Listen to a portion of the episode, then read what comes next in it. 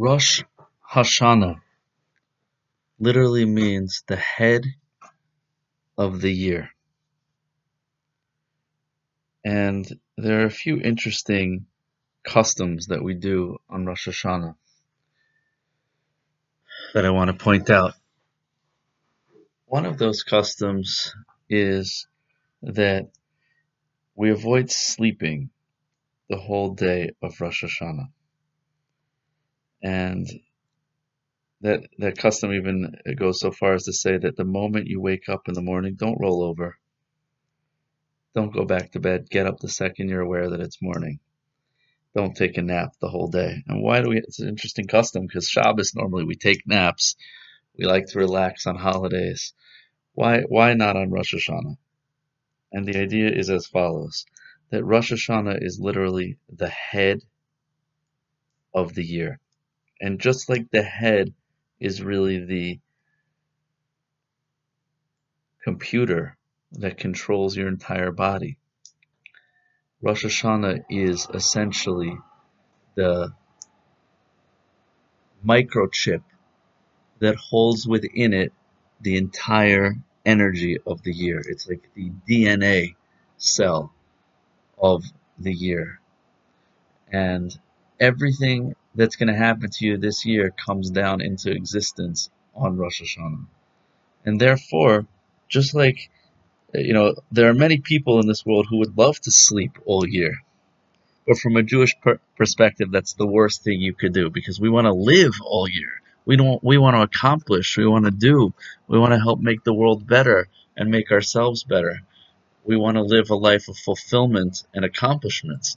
So sleeping is really like the opposite of life. Sleeping is a taste of death.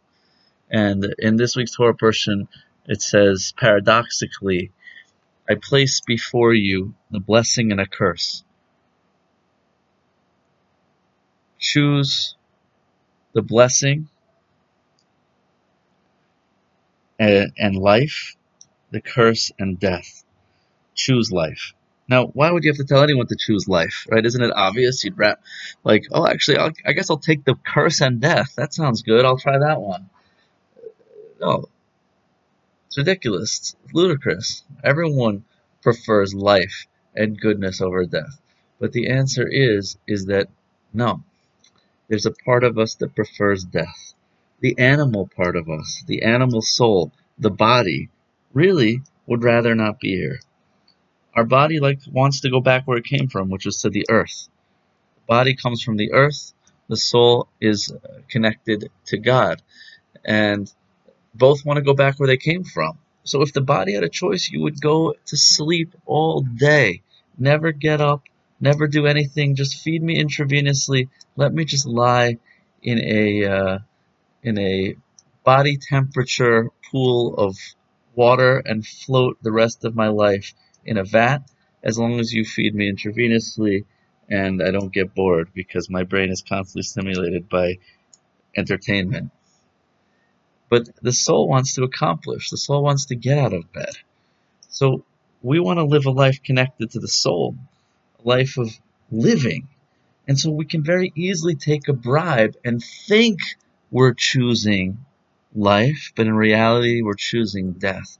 We're choosing a life of the easy way out, of quitting, of giving up, of seeking shortcuts, laziness, entertainment, relaxation. That's not what life's about. We need, to enjoy ourselves, but that's just to give us energy to go back and to do great things with the potential we've been given.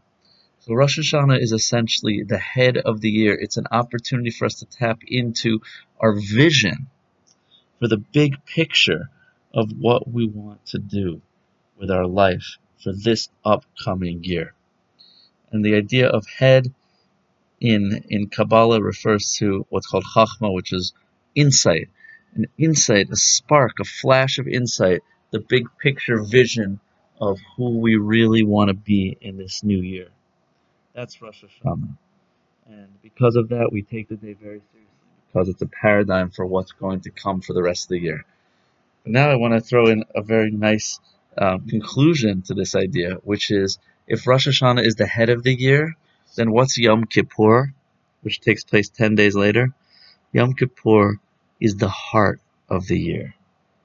What do we do on Yom Kippur the whole day? We actually spend the whole day beating our chest and confessing all the things that we did wrong, talking about our shortcomings, trying to do better, think about how we need to improve ourselves.